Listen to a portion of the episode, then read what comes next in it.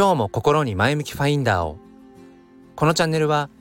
切り取った日常の一コマからより良い明日への鍵を探していくチャンネルです。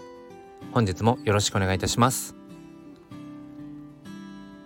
えっ、ー、と今日はお金と価値についてお話をしたいなと思います、えー、最近お金についてすごく興味があってあの何、ー、て言うのかな。その稼ぎたいとかっっていうことではだけではないだけではないというかシンプルにその稼ぎたいとかっていうことよりもそもそもお金ってどういうその仕組みで世の中回ってるんだろうとかお金の成り立ちとかうんそもそもそのお金を中心としたというのかお金にこう関わって生きている僕らそこにはどういう意味があるんだろうだとかその哲学的なところからいわゆるそのマネーリテラシーお金に対する知識っていうとこも含めそして実際にそのお金をうんまあ運用していくまあ最近ね資産形成なんて言われたりしますけどまあそういった具体的なうん知識とかっていうことも学びたいなと思って、えー、最近とにかくこう気づけばそのお金っていうものが頭をちらついています。でこんな話をした時にともするとあのお金のことが頭をちらついてるってなんかそれ癒しくないってもしかしたら思う人いるかもしれませんね。えー、少なくとも少し前までの僕も多分そういう感覚だと思います。最近お金のことに興味あってさそのえ何？お金稼ぐとかうんたくさん稼ぐ方法を教えますとかね まあそのなんか歌い文句はいまだにちょっとなんか怪しさを感じますけれどもなんかやっぱお金っていう単語を聞いた時にうんやっぱり癒しいものだとかうんなんかそのね詐欺何か悪いことやってるんじゃないのとかついついそういうネガティブな印象を紐付けてしまうっていうのも、まあ、僕らのきっと習性なんじゃないかなと思います特に日本人はね。まあまあでもそれは仕方ないなって、えー、当然そのお金の教育っていうものをうんあんまりこうされるようなちっちゃい時からねしてもらうような文化ではないですよね日本って。うん、まあそこには様々なね、あのー、理由とかうんっていうものはあるんですしょうけれどもまあそこはちょっと置いておいてそのお金と価値っていうところで最近まあ一つテーマとして僕の中であるのがうん確かにお金っていうものはうんあるものとあるものを交換する、まあ、価値の交換お金というある意味で道具手段を使って、えー、ある価値と、まあ、交換をしているってことですよね。まあ、等価交換って言ったりもするけど。うんでも果たして必ずしも僕らがその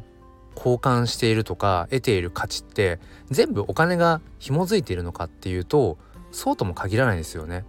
確かにうんより高額なね、えー、要はお金を支払えばその分だけ、えー、質的に良いものっていうのが手に入るかもしれない。うんお金を費やせば費やすほどもしかしたらそれに伴うその対価としてね得るものは大きいかもしれない。それは事実かもしれないけれどもじゃあお金がかからないもの要は無料のものっていうのは価値がないのかっていうとそうではないですよね。うん。無料なものっていうのはたくさんあってうん例えばあの僕が娘のねあの普段の様子を写真に撮ったりとかする、まあ、それは無料なんだけど当然。じゃあそれって価値がないのっていうとそこにはやっぱりお金では買えない価値。まあある時そんな CM ありましたけどお金では買えない価値が確かにそこにはあってうん。じゃあその例えば僕がね4歳半の娘とこれまで過ごしてきた中で撮ってきた写真だとかっていうところにお金は発生していないけれどもじゃあそこには何があるのっていうと当然価値があってじゃあその価値の対価って何っていうとそれまで過ごしてきた時間うんまあその時間を支払うって感覚でもね娘とのことを語りたくはないけれどもこの僕らが持っている、まあ、最大の資産っていうのは時間ですよね。生まれた時からまあその人生に幕を閉じるまでそれはいつなのかわからないですけどその最大のその命である、うん、時間という資産、うん、それがやっぱりお金っていうものよりもうん、以上にというのかお金を支払う以前にその時間という資産を僕らは、え交換して得ている。そう考えていくとお金で買えるものばかりかもしれないともするとね、うん、でもお金で買えないものも当然あってお金で買えないものにこそある価値っていうのもきっと僕らは知ってるはずなんですよね。うん、なんかそんなことを改めて最近そのお金を知れば知るほど、うん、お金では買えないものっていうところのありがたさみたいなところに最近こうよりうん目が向くようにもなっていますというお話でした。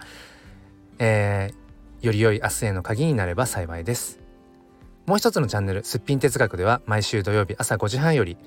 明日ですね、えー、ゆかりさんと共にライブ配信という形で教育や子育てについて語り合っています。ご興味がある方は説明欄からチェックしてみてください。本日も最後まで聞いてくださりありがとうございました。それでは今日も良い一日をお過ごしください。黒でした。